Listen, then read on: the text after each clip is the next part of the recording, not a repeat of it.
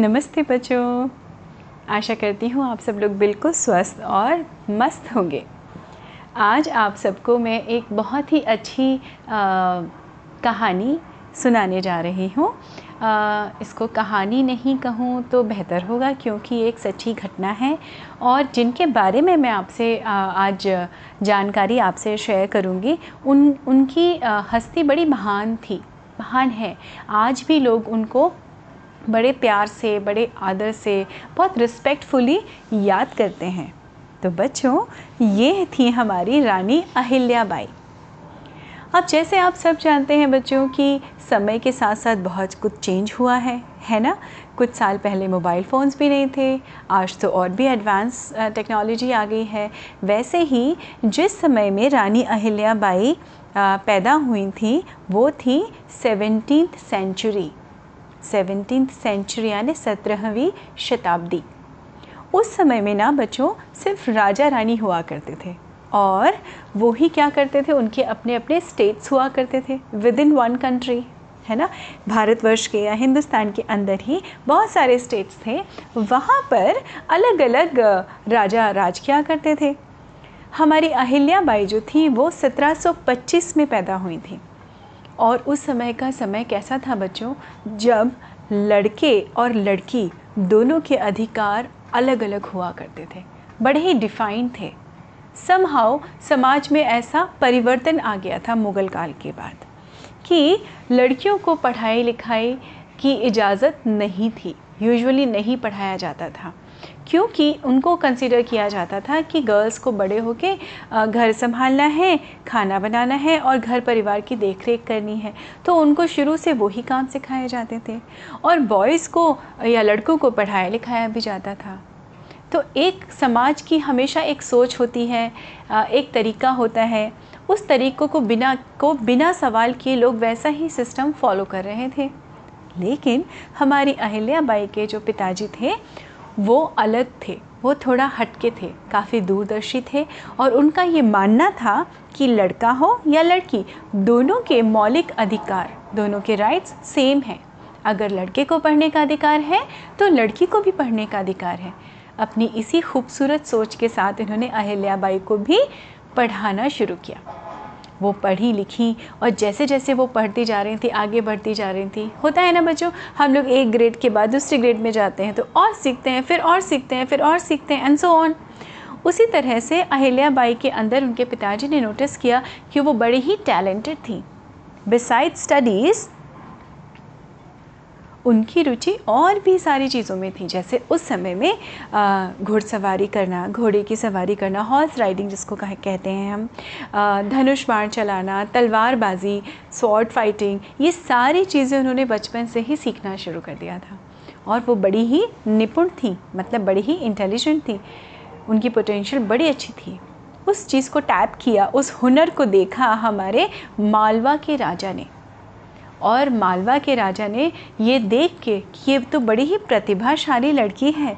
मतलब she is very talented and she is worth being a queen तो उन्होंने अपने बेटे से हमारी अहिल्या बाई की शादी करवा दी। और शादी करने के बाद जैसे उनके पिता बहुत अच्छे थे, वैसे ही उनके ससुर भी बहुत ही अच्छे थे। मल्हार राव जी जो उनके ससुर थे, उनके फादर इन लॉ थे, उन्होंने अहिल्याबाई को भी राजकाज के काम के लिए बहुत ही इंस्पायर किया। उनको कभी नहीं रोका। So besides doing whatever ladies और girls use to do at that time वो राजकाज के, शासन के कामों में भी रुचि लेती थी। और बराबर से उनके उनके जो फादर इन लॉ थे, वो उनको इंक्लूड करते थे। थोड़ा सा समय आगे बीता, वो रुचि दिखाती थी, उनसे सलाह ली जाती थी, उनसे एडवाइस लेते थे वो। और धीमे धीमे करके अनफॉर्चुनेटली एक लड़ाई में, एक युद्ध में उनके पति के का स्वर्गवास हो गया। वो भी मृत्यु को प्राप्त हुए। और अब बचे थे उनके फादर इन लॉ और अहिल्याबाई। फादर इन लॉ भी बुज़ुर्ग थे एज हो गई थी। उनके जाने के बाद अब क्या हुआ था बच्चों? उस समय में ना, राजा राज करते थे। रानियाँ राज, राजगद्दी पे नहीं बैठी थी। पर हमारी अहिल्याबाई अपने पिताजी की धरोहर उनके पास थी। यू you नो know, उनके बुद्धि उनका दिमाग उनका पोटेंशियल सब कुछ बहुत ही अलग था। समाज में अपने पिताजी की तरह से वो अलग सोच रखती थी। उन्होंने राजगद्दी संभाली। वो क्वीन अहिल्याबाई कहलाई। उन्होंने मालवा प्रदेश पे जो आज की डेट में एक्चुअली एमपी में यानी मध्य प्रदेश में इंदौर जगह है इंदौर सिटी है वो उनकी राजधानी था। उन्होंने उस राजगद्दी को पे विराजी विराजी और वो भगवान को बहुत मानती थी। तो वो हमेशा उनके विचार बड़े ही अच्छे थे बच्चों। उनके थॉट्स ना बड़े ही फॉरवर्ड थे और बहुत ही जनता के या लोगों के हित के लिए काम आने वाले थे। रानी तो थी, लेकिन रानी के साथ साथ उनके अधिकारों से ज़्यादा उनको अपने ड्यूटीज़ की फ़िक्र ज़्यादा रहती थी। इस वजह से जनता बड़ी खुश रहती थी उनसे। और होता क्या था बच्चों, वो शिव जी को बहुत मानती थी। शिव भगवान है ना, शंकर भगवान, उनको वो बहुत मानती थी। और वो समझती थी कि हमारे राजघराने में, राजमहल में जितनी भी संपत्ति है या हमारा ट्रेजर है, खजाना है, उस पे पहला हक किसका है? प्रजा का पीपल एट लार्ज और दूसरा, भगवान के द्वारा ही मुझे ये दी गई है। तो इसलिए वो अपने आप को भगवान का और प्रजा का रिप्रेजेंटेटिव मानती थी। तो इसलिए जब भी वो किसी राज आज्ञा पे साइन भी करती थी ना बच्चों तो वो अपना क्वीन ऑफ़ किंग्स तो अपना नाम लिखते थे, पर वो अपना नाम नहीं लिखती थी। वो हमेशा लिखती थी, श्री शंकर। इस तरह से उनके, आप सोचिए, उनके थॉट्स कितने अलग थे। वो डिटैच रहती थी। उन्होंने कभी ये नहीं समझा कि, अरे, मैं तो क्वीन हूँ, मेरा ये अधिकार है, मैं ये करूँ, मैं वो करूँ। हाँ हाँ कभी नहीं। पर आपको पता है बच्चों, वो समय जैसे मैंने आपको बताया, बड़ा इन, इनक्वालिटी थी हमारे समाज में। औरतों को राजगद्दी पे बैठ के शासन करते देखना दूसरे आदमियों के लिए, दूसरे राजाओं के लिए इजी नहीं था। उनको हमेशा लगता था कि how can a lady rule इसी हक से हमारे एक पेशवा थे, उन्होंने सोचा कि क्यों ना मैं इनको थोड़ा धमकाऊं। उन्होंने एक पत्र लिखा, पत्र मतलब लेटर उन्होंने पत्र लिख के हमारी अहिल्याबाई जी के पास वो पत्र भिजवाया। अब उस पत्र में क्या था, ये सब आप लोग ध्यान से सुनिएगा। पेशवा राघव बाजी ने उस पत्र में लिखा था कि चूँकि तुम्हारे प्रांत में, आपके प्रांत में कोई राजा नहीं है, इसलिए आपको हमें टैक्स देना पड़ेगा। क्योंकि राजा और पेशवा हो के होने के नाते हमारा ये हक है, हमारा ये राइट है कि हम आपसे टैक्स लें। क्योंकि पेशवा राघोबा को पता चला था कि उनका जो स्टेट है वो बड़ी प्रॉस्पर कर रही है। वहाँ बड़े पैसे हैं, जनता बड़ी सुखी है, बहुत खुश रहती है। तो उनको लगा, क्यों ना रानी है इनको धमका के मैं पैसे ऐंठ लूँ टैक्स ले लूँ? हमारी रानी अहिल्याबाई बड़ी चतुर थी, है ना? बहुत टैलेंटेड थी।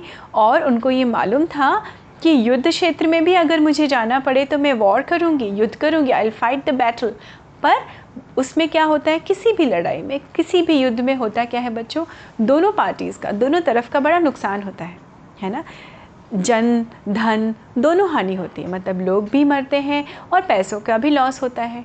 तो उन्होंने सोचा, क्यों ना मैं इसको अपनी बुद्धि से लड़ूँ? तो उन्होंने क्या किया? उन्होंने, आपको पता है बच्चों, उन्होंने उस समय औरतों की लेडीज़ की एक बहुत बड़ी आर्मी क्रिएट की थी।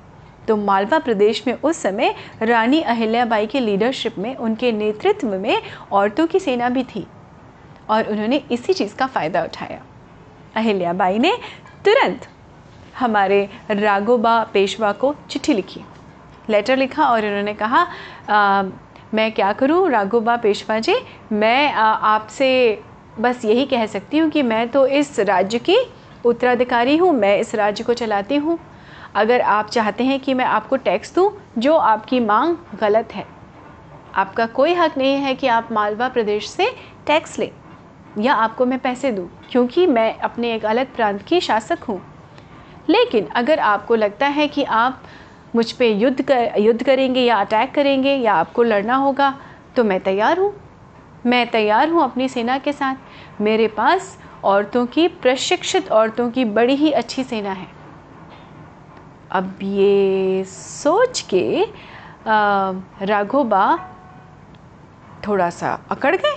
उन्होंने कहा अच्छा ये औरत होके मुझे ये धमकी दे रही है। उन्होंने कहा, उन्होंने फिर से पत्र भिजवाया कि सोच लो। अगर तुमने हमें टैक्स नहीं दिया, अहिल्या तो हम तुम्हारे प्रदेश में आक्रमण कर देंगे। हमारी अहिल्या बाई जी ने भी जवाब भेजा कि, राघोबा जी मैं आपका बड़ा आदर और सम्मान करती हूँ। आई रिस्पेक्ट यू लॉट लेकिन आप आक्रमण करेंगे तो मैं भी पीछे नहीं रहूँगी। पर मेरी सेना याद रखिएगा, औरतों की सेना है। मैं हार गई तो मेरा कुछ नहीं बिगड़ेगा। लेकिन अगर आप हार गए तो सोचिए, पूरे दूसरे राज्यों में आपकी तो थू थू हो जाएगी। मतलब आपकी तो कोई रिस्पेक्ट नहीं करेगा। आपको लगेगा, अरे, ये औरतों से हार गए। तो ये सोच लीजिए आप, ये सोच के आक्रमण करिए। मैं तैयार हूँ अपने राज्य को सेव करने के लिए और अपने राज्य के लोगों को सेव करने के लिए। ये पत्र जैसे ही हमारे पेशवा जी के पास पहुँचा पेशवा जी ने तो कान पकड़ लिए। उनको लगा, अरे, मैंने बड़ी गलती कर दी। ये तो सच कह रही है। अगर मैं एक्चुअली में इनकी औरतों की सेना से हार गया तो मेरे तो पुरुष होने का या आदमी होने का बड़ा मज़ाक बनाया जाएगा। इस डर के मारे उन्होंने आक्रमण ही नहीं किया। देखा बच्चों तो कैसे अहिल्याबाई ने अपनी चतुराई से, अपने कौशल से एक एक युद्ध होने से भी बचा लिया। और अपने राज्य में उन्होंने काफ़ी सालों शासन किया। और उसके बाद उस, उनके पूरे शासन में बच्चों उन्होंने बहुत सारी सामाजिक बुराइयाँ जो थी उनको भी ख़त्म किया। जैसे उस समय में अगर किसी कपल को बच्चे नहीं होते थे तो उस समय तक अडॉप्शन की प्रोसेस नहीं होता था। कोई बच्चे अडॉप्ट नहीं कर पाते थे, पर उन्होंने वो प्रोसेस शुरू करवाया कि नहीं, आपका अधिकार है, अगर आपके बच्चे नेचुरली नहीं हो सकते तो आप अडॉप्ट करिए। तो अडॉप्शन का प्रोसेस उन्होंने शुरू करवाया। बहुत सारे गेस्ट हाउस सराय, धर्मशालाएँ बनवाई, कुएँ खुदवाए, नदियों से नहर निकलवाई, जिससे खेती होती थी एंड इवेंचुअली बड़ी ही प्रॉस्पेरिटी थी उस राज्य में। इसलिए अहिल्याबाई अपनी बुद्धि, अपनी शासन क्षमता और अपने ब्रेव हार्ट होने के लिए आज भी इंदौर में और पूरे मालवा प्रांत में इनफैक्ट पूरे कंट्री में उनका नाम बड़ी इज़्ज़त से लिया जाता है। तो बच्चों, उम्मीद है आपको ये कहानी अच्छी लगी होगी और इस बहाने आपको हमारी हिस्ट्री की, हमारे इतिहास की एक बहुत ही अच्छी कुशल रानी के बारे में पता चला है। है ना अच्छी बात बच्चों? तो मैं समय समय पे आपको ऐसी ऐतिहासिक कहानियाँ भी सुनाती रहूँगी जिससे आपको पता चले जिससे आपके अंदर अपने देश के लिए गौरव भी महसूस हो आपको, है ना? कि कितनी ही अच्छे जनरेशन्स थी हमारी वो, जब रानियाँ भी राज्य किया करती थी राइट बच्चों? तो अपना विशेष ध्यान रखिए, बिल्कुल स्वस्थ और मस्त रहिए। मैं आपसे कहानियाँ लेके मिलती रहूँगी समय समय पे। नमस्ते बच्चों।